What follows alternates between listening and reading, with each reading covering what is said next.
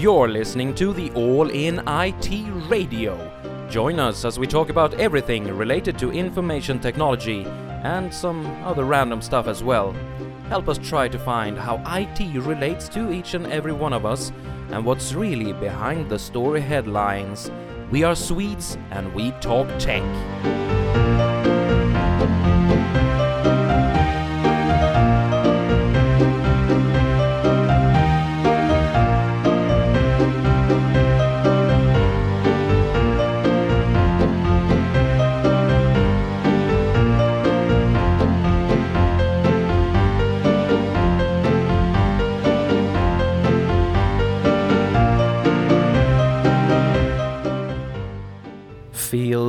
Very welcome to this episode of All in IT Radio. I am your host, Kenneth. Today I bring you an interview with one of the most prominent persons in his field, which just happens to be comic books. Comics is a great part of modern geek culture, as well as in more or less every childhood. And every year, here in Gothenburg, there is a large book fair, or rather, the large book fair in Sweden, with many different exhibitions, you know, the sort new book releases, author signings, deals being made and broken, uh, radio programs being recorded, and of course, there are comic books as well.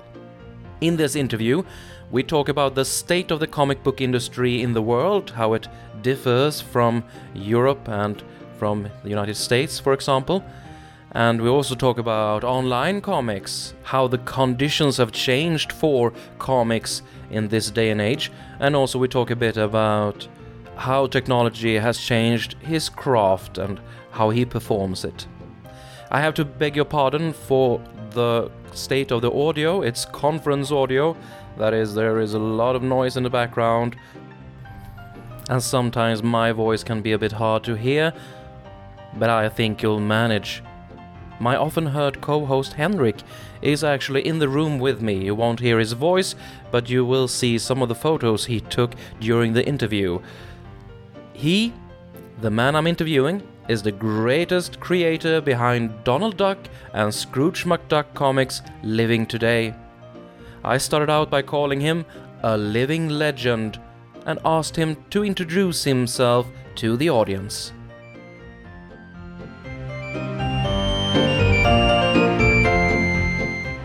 My name is Keno Don Rosa.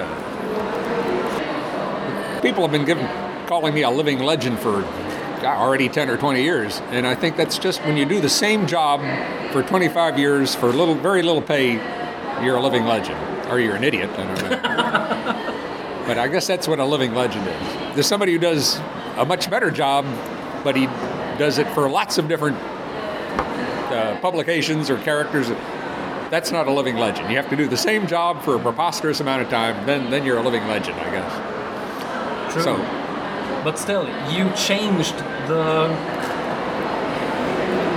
You found something and you really changed it. You really did something great for the area where you work. maybe I brought something out, but I was I wasn't trying to change it. I was actually trying to reaffirm exactly what I always thought it was. I thought it was being changed, and I wanted to put it back the way I wanted it to be. So I wasn't trying to change it. I was just reestablishing it, its foundations. At least that's what I was trying to do. And many would say that those are the most dangerous people in the world. those who just try to do what's right. yeah. You're a big thing here in Sweden, as we talked about before. I, yeah, in uh, every place outside of the United States. I seem to be. I'm glad I'm not that famous in America. It's much it's much more comfortable being uh, anonymous. So, yeah, I'd hate to be as uh, famous back home as I am in a place like Sweden or certainly like Finland. Wow. But Finland must be the place where you're most most known. Yeah, well, because uh, because that's where Donald Duck is the most popular. And don't ask me why. I'm not sure. That was strange, isn't it? Uh, I mean, I think I know why Donald Duck is so popular in Europe. It's because, as near as I can try to figure out, after World War II, when the entire continent was in shambles, uh, in the late 1940s, like 49, 1950, this company here, Egmont, uh, reintroduced comic books, uh, uh, uh, cheap mass entertainment across Europe. And that's why Donald Duck seemed to become a, a national hero all over Europe. Uh, but now, why why Finland in particular? I'm not sure of that. But but I mean, uh, in America, nobody knows who I am. In uh, most of Europe, anybody who reads comics, whether they read Donald Duck comics or not, they know who I am because they know I do the most popular comic books, even if they don't like them. They know I'm doing them. But in Finland, everybody knows who I am. I mean, everybody, even if they never go near a comic book because they turn on the TV and I'm on the national news and, oh, it's Don Rosa again. So it's it's a strange feeling. It's uh, it always. I've been telling people for decades that it's like uh, when I travel to Europe, it's like I'm impersonating somebody. it's either that or it's like entire nations are playing a practical joke on me, and it's like let's let's make him think he's famous, and everybody's in on it, and and they they they never fool me. I know it's a trick. That's wonderful. But you do flirt with the Finnish nation a bit, or you did with your Oh, yeah. great epos. Yeah, I was. Uh, I thought that somebody told me, like I was telling you earlier, that uh, I mean I'd been there a couple of times already and learning how popular Aku Anka is in Finland, and uh, somebody went, finally said, if you combine the two biggest icons of Finnish culture, which is the Kalevala and Donald Duck, I'd be elected president. And I said, well, it's worth a try. Didn't happen though. But, uh, Yet. no. Uh, you often mention in your in, in interviews with you that the comic market in the United States is more or less dead regarding classical comics. It's dead as a mass medium, yeah. It's uh, classic comics. You mean, well, even the versions of Superman and Batman we have now are not the classic versions. They, they keep reintroducing it. I mean, it doesn't take any more effort to see that comics are a failure in America. Is you look at the the current Superman and Batman comics, or the current Spider-Man and all the Marvel, they keep restarting them from number one. I don't even know if you're aware of that because sure. they don't sell. So, but they have to keep them in print because they make trillions of dollars off movies and TV shows and video games and toys. So they have to keep reintroducing them and seeing if they can just boost the sales up just a little bit each time. But you know, it just keeps the, the sales figures just because there's fewer and fewer. They only sell like 10,000 copies of a, an American comic book. Uh, back in uh, the United States, uh, Uncle Scrooge used to sell 3 million copies a month, back like in 1953 or something. That was 60 years ago. So, what should a comic book in America sell now? 10 million, co- 20 million, 10,000 copies. But uh, they only stay in business because they're sold in comic book shops. You know they're not sold on the general newsstands it's not a mass it's not a mass market like it still is here. It's a cult collectible. The publishers say uh, and they've been doing this since 1980 1985 it said in six months we're going to publish a spider-man comic. It's going to be written by this guy drawn by this guy. How many will you buy? And one store will say they'll buy 60 and another store might say they'll buy five and they total those numbers up and that's how many they print. And they sell them to the store and the store can't get a refund on them if they don't sell. Now you know newsstands the, way news distribution works is every magazine or comic book in, in europe still uh, that's published they take whatever 20 issues on every single newsstand in the whole all over europe and uh, individual countries. And any issue that doesn't sell the news dealer gets a full refund on. It he can't lose but the publishers keep that and that's why the publishers in america back in uh, early 70s were going quickly out of business because they were all the comic books were coming back to them. They, they had to print them and they get paid for two and then five uh, thousand of them. Would, uh, so now uh, it's like printing money. But uh, so back in the 80s and 90s, the, uh, when they invented this new way to turn a failing industry into a cult collectible, the profit margin went up drastically because, like like I say, they just print as many as they sell. There's no there's no loss, but but now, but like I say, the the, curve, the selling curve just keeps dropping further and Right. further, and now I don't know what. Uh, how they, but they got to keep them around because that's uh, the fact they're they can still say they're comic books is how they can sell the characters to the movie because that's where the big money is, movies and television and so on. Uh, but thank gosh it's not like that in Europe. People, it's still a mass market here. Everybody sees comics on every newsstand you go to. It's uh, like when I'm in uh, a place like Oslo or, or maybe here or in Stockholm. You walk out of the hotel and you see maybe two or three news kiosks right there in front of you, someplace, and you go into them, and the first thing you see, you don't have to go to the back of the store. The first thing you see is a wall of Donald Duck comics. They'll have the weeklies and the monthlies, and then the digests. But not just the new digest, but all 400 digests that have ever been printed for the last 30 years. They keep reprinting them. True. And in America, you don't even see comic books anywhere. If you if you ask the average American, uh, when's the last time you saw a comic book for sale? They don't see them because they're only sold in comic book stores, where the average American's you know not going to go. And I mean, I, I bought your work when it came out in Kalle Anka Company, Donald Duck and Company, Yeah. the weekly uh, magazine, and I bought it in Kalle Anka Extra, which which came with Donald Duck, Yeah. and I bought it in the Hall of Fame series. Yeah. And You so buying I this new bought- one too? I bought the new one right now. Yeah. So that's the fourth time I, bought the I'm, same I apologize for that, but uh, well, it's just like me buying uh, DVDs. I bought the, uh, I made a videotape of the movie in 1975. 1985, I bought the Laserdisc. 1995, I bought the DVD. 2005, I bought the BD. And I never even watched the one. You know, I don't have them long enough to watch them a second time. I just got the Indiana Jones set in uh, uh, high definition. I don't even think I ever watched my DVDs. Last ones I watched were the laser discs. So it's the same thing. It's just But one area where comics in the United States actually are sort of flourishing, not if you talk about Manga? money, no, online, online comics. Okay. There are actually a but they're like more like news, newspaper comics. They're short jokes, right? Yeah, exactly.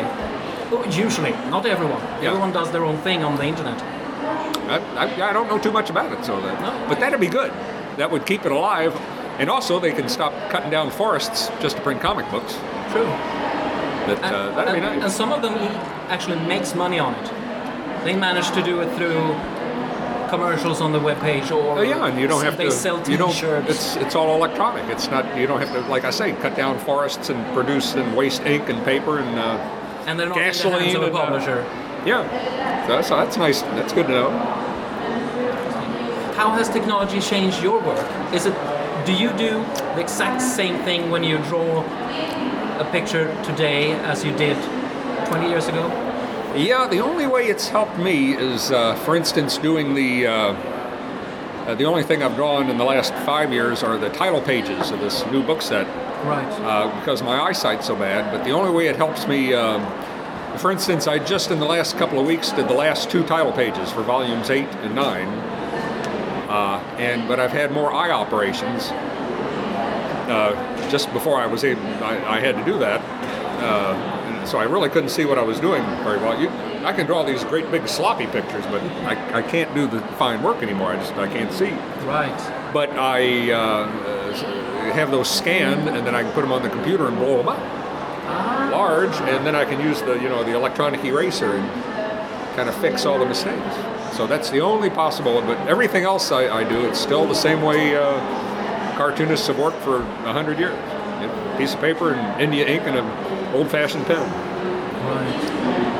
And that's interesting because many of the more popular online comics Well, are they're done in the same way as well. They are. Well, Yeah, they They're are. not colored the same way though. They're colored Perhaps on not. Photoshop. Well, but but uh, comic book artists have never colored their own work ever. No. That's all done by the publisher. So that's so the online artists are still having more to do, even if they're doing it electronically. They're still actually coloring their comics. Carl Barks never colored his. Well, no, no comic books are colored by the uh, the artist. They, well, you got those ones like uh, if you're familiar with the name Alex Ross, who does the superhero comics for Marvel. He actually paints them. So, uh, but all, everything else is uh, you know colored by the uh, well, the, car, the the cartoonist draws them, you know, in black and white, uh, black ink on white paper, and then somebody at the publisher makes color keys, you know, by the page, and it just, you know, it's arrows pointing, and it says color like Dr. Martin's number ten blue, and then and then they're sent to the publisher, and it's somebody at the, um, I mean, the printer, the actual printer, and there they have some sort of computer technology where they color. Of course, you're talking to somebody who just, I really don't know anything about how comics are done now. I, I just know how I do them, or how, how I did them. And that's the reason we have sort of a strange situation with one comic here in Sweden, The Phantom. Yeah. you know, with the, Oh. the skull ring and Yeah, sure, sure. He has a different color here in Sweden. He's not purple? No, he's blue. Why? He has a dark blue uh, dress. Yeah. Does anybody know why? That, that's because what you mentioned. The artist he, he made it in black and white, and Oh. somehow the notation for what color he should be Oh. got lost. So they took what they thought looked good, and dark blue looked Well, that's all right. I mean, it's still a So same, he's same always character. dark blue here. yeah. Blue, purple. What, what's the difference? Uh, in America, Scrooge is always dressed in red, and uh, in France, he's always been dressed in blue. And uh, here, I think he's dressed in a rusty, brownish red. Right. I have no idea how they choose the colors. He's got they they decided some years ago how Scrooge would be colored in all the Egmont countries. You know, it's Sweden and Denmark and Norway and Germany and Iceland and a few others. And he's colored uh, what is it? He's a rusty red, you know, kind of a uh, rust red, brick red Right. coat. The belt's the same color, and I think his cuffs might be. And his cane is blue. Why? Why? Let me say, oh, I think it looks nice. It's blue. People don't have blue canes. Now in Italy, they have. Oh, and they color the comics really nicely in Italy. They put a lot because they color them like artistically. Egmont is coloring them for little kids. Right. Uh, and they color them nice, but they don't put any artistic, you know, the weekly, it's for little kids, so and they, they got to get it done fast. But uh, in Italy, everything's colored nice except everybody has yellow shoes. I have no idea why. Of course, the ducks aren't wearing shoes, but you know, there's Scrooges in the Klondike with all these filthy, dirty miners, and they're you know wearing buckskins and uh, coonskin caps and bright yellow shoes. I. I, I see. this, Oh, those are gay. It's all these gay cowboys and gay sourdoughs in the Yukon. But I don't know, somebody, you know, 50 years ago in Italy said, oh, I think the shoes should be yellow. and that's the way it stays. But you had a, you have a good relationship with Egmont in Sweden and with the translator in Sweden Well. Stefan Diös? Yeah. I'm not sure if he's working on the, the current comics. Uh, but the, as what we were saying, uh, in this new series, this is the very first time that I had complete control. And I've inspected every single panel of every single, of, of all of their files. And I go through it and I tell them, you know, recolor this, recolor that, change this, so it's colored the way it should be. I, I can't tell them to, I have to give them a break and don't tell them to color it from scratch because it's really not beautifully colored, but it's adequately colored. So, but still the glaring errors, you know. Uh, for instance, uh, the one thing that I've always really wanted them to recolor was the money in Scrooge's money bin because all across Europe it's always been colored gold which misses the whole point completely. In, in the original American comics and in Carl Barks' stories, the money bin was just filled with pocket change. Right. So with copper pennies and, and you know silver dimes and quarters and and nickels, because that was the whole joke. This guy, this guy is such a miser that he has an entire building packed with just pocket change. But in Europe, it's always gold coins. That misses the whole point of it. So that really bothers me. And that's the only thing we actually did not change because even the big uh, Uncle Scrooge fans across Europe, uh, when I explain that to them, they say, oh, oh, they say, I see. Makes But sense. it's but it's always been gold, and I want it to stay gold because that's the way it was when I grew up. And I said, well, I'm a big, I have a lot of respect for nostalgia, so I said, so I, I, I made a deal with him. I said, let's cover it half silver and half gold. Then everybody will everybody will be unhappy then. So. and it didn't work too well because uh, you, because with uh, computer coloring, one problem is you know the way the, the colorist works is they touch the screen of the computer and a color fills the area until it touches the lines. Right. It's contained somehow. And the money bin is, you know, I don't draw every individual coin. So they, almost thought they you did actually. Sometimes, yeah. Okay, so I, I, I draw a certain number of individual coins on the top, but I can't draw every single one. So you see a sprinkling of individual coins. So I found out all they can do is they color those individual coins silver and leave the rest of it gold. All right. So what it looks like is the money bin's full of gold and somebody reaching in his pocket with a handful of quarters. And So you just see a, a sprinkling of silver coins in this. So it looks even weirder than uh, being all gold. But everything else is colored the way I, I want it to be colored, finally. But you really brought detail to the world of Donald Duck. Well, yeah. Uh, and I think that's the only reason people like my comics. They, not doing cute drawings, and I'm not, I'm not drawing to uh, please the art director. I'm just drawing. Uh, I, th- I think readers like it, seem to like it so much because they, they look at it and they say, for somebody to put, obviously put so much work into such bad art, he, he must be enjoying himself. And then they enjoy it because they see I'm working a lot harder than I'm getting paid to work. I'm just doing it to entertain them. And so, you, you've always talked about your bad art, but that's not true. You are a great artist. You really can draw. no, no, I can't draw. uh, now, the, the, the people, uh, especially the publishers, when they bring me to a place like this and they want me to promote their books, to sell their books. And I mean, you hear it all over this room. People say, "That's my new book. It's sensational. It's fantastic. You got to buy it. You got to get all your friends to buy it. It's wonderful. They'll love it." They bring me here, and I'll I'll say, "Of course, I'm not producing new work." But, and I'll say, "Well, here's a, here's a new story I did, and it's uh, well, it's about some interesting history I came across, and uh, I try to put Scrooge into it, and it's I don't know. I, I, I didn't like it much, but I hope I hope maybe readers do. And they say, "Why are you so humble? Why don't you brag?" And I said, "All they have to do is ask me the right question, and they'll find I'm not so humble." They say, "Do you is, do you draw well? Is your artwork good?" "No, it's, it's, just crammed with needless and irritating details." And are you a great writer? And I said, "Well, I don't know. Their plots are kind of overly complex, and it's."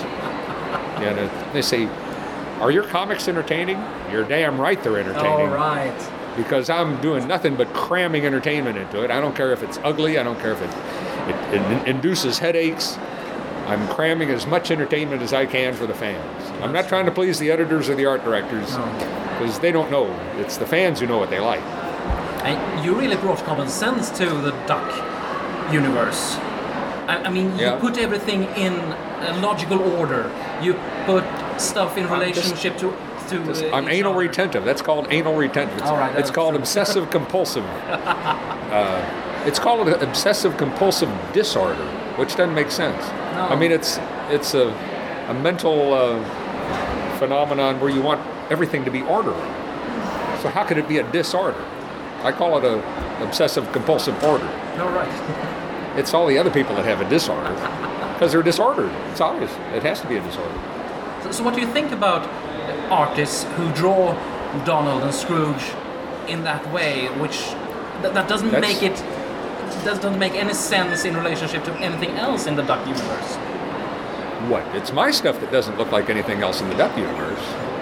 I'm the only one that does this, the weird art. All the rest of them are nice looking, cute, uh, you know, well designed pages. But it's something for everyone. Not everybody likes my stories. Not everybody likes their stories, so that's good. You know, people like. There's actually people who claim to like Mickey Mouse stories. So there's something No. for everybody. Well, for some reason, All right, this I've, I've taken enough of your time. This has been a fantastic pleasure. Thank you very much. That's okay. I uh, I just get so charged. I was sitting out there for what four four hours, and it takes a long time for the energy to wear off that I get from the fans. It, uh, so it takes a, I slow down very gradually. So, so my my, ener- my drop in energy is like the American comic book sales figure. just kind of slowly, kind of just fades away. And as Mr. Keno Don Rosa's energy drops back to normal levels after many hours of book signing, Henrik and I bid him farewell.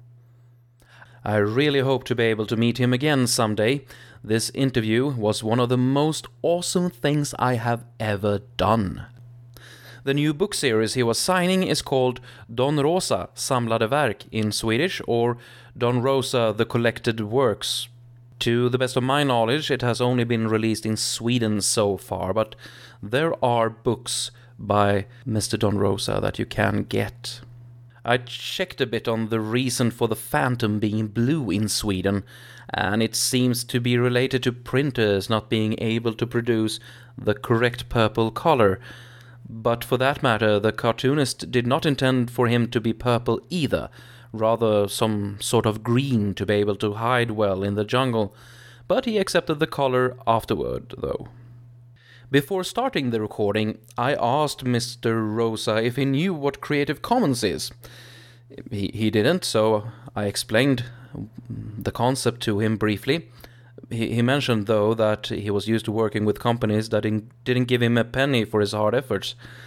But that's another thing entirely. The music for this episode, the theme music, was not released under a Creative Commons license, but rather under the Art Libre license. But they share many similarities. Uh, it was made by EHMA and was called Pizzicato, something to that effect. P I Z Z I C A T O, Pizzicato. Anyway, you will find a link to that as well as links to all the other topics discussed in the show notes for this episode, uh, together with some of the photos Henrik shot. Just steer your browser to aiit.se slash radio slash 0017. If you want to send us any kind of feedback, please do. Direct it to the mail address show at aiit.se the Twitter and Identica accounts at Altinomiti, A L L T I N O M I T, the Google Plus account that you will find at aiit.se slash radio slash plus, or just give Henrik a call and tell him you love him. Through the Egmont Cartoon Company, I will send a link to this episode to Mr. Keno Don Rosa himself, and I really do hope he feels that I have made him justice today. I loved doing this show, and I hope you loved listening to it. And we'll soon be back with more.